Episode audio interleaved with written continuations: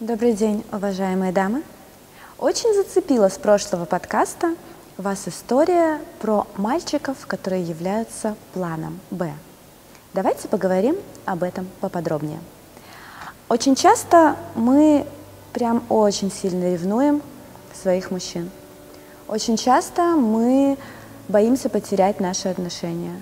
Очень часто у нас бывает паника, когда наш мужчина ведет себя неправильно, и мы не знаем, что с этим делать. А существуют такие мальчики, которые являются для нас планом Б. Это два вида парней. А первый вид парней – это те мужчины, которые у тебя находятся в стадии поклонников. Это те люди, к которым ты можешь уйти в случае чего. А, причем я не говорю сейчас, что это могут быть ваши прям в открытую любовники или те мужчины, с которыми вы прям изменяете. Нет, я сейчас не об этом.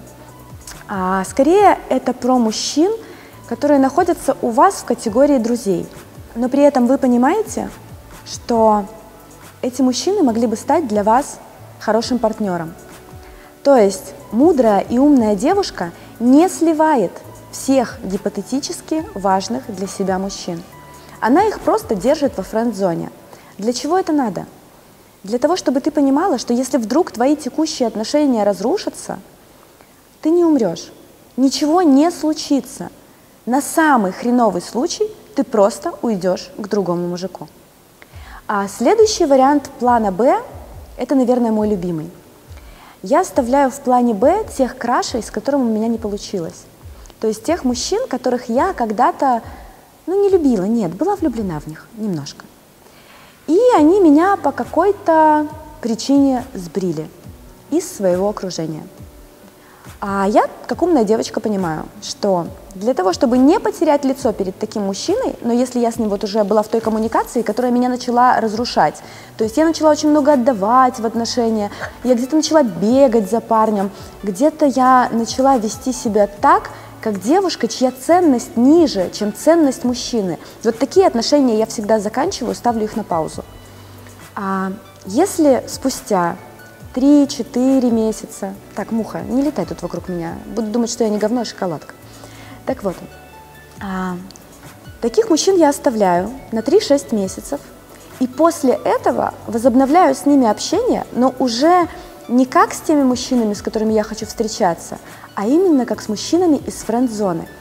Если при этом у тебя все еще сохраняется трепет в отношении этого мужчины, и его смс по-прежнему заставляет твое сердце биться чаще, а какой-то знак внимания от него может тебя прям с колен поднять, и ты начинаешь из-за такого мужчины, если ты даже просто встречаешься с ним на ужине, чувствовать себя снова девочкой, такой влюбленной, летающей, которая хочет собираться, приводить себя в порядок, там, менять цвет волос, бежать скорее в спортзал, то вот этот мужчина является для тебя офигеть какой классной прививкой от мудаков в данный момент моей жизни.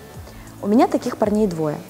Я с ними вообще не общаюсь, то есть я им пишу раз в несколько месяцев просто по работе, могу мемчик скинуть, но если у меня в текущих отношениях какой-то провал, я чувствую уныние, или я чувствую, что меня обесценивают, или меня где-то недолюбили, или если я, не дай Боже, расстаюсь с тем человеком, с которым я встречаюсь в моменте, я понимаю, что одно такое сообщение может поднять меня с колен.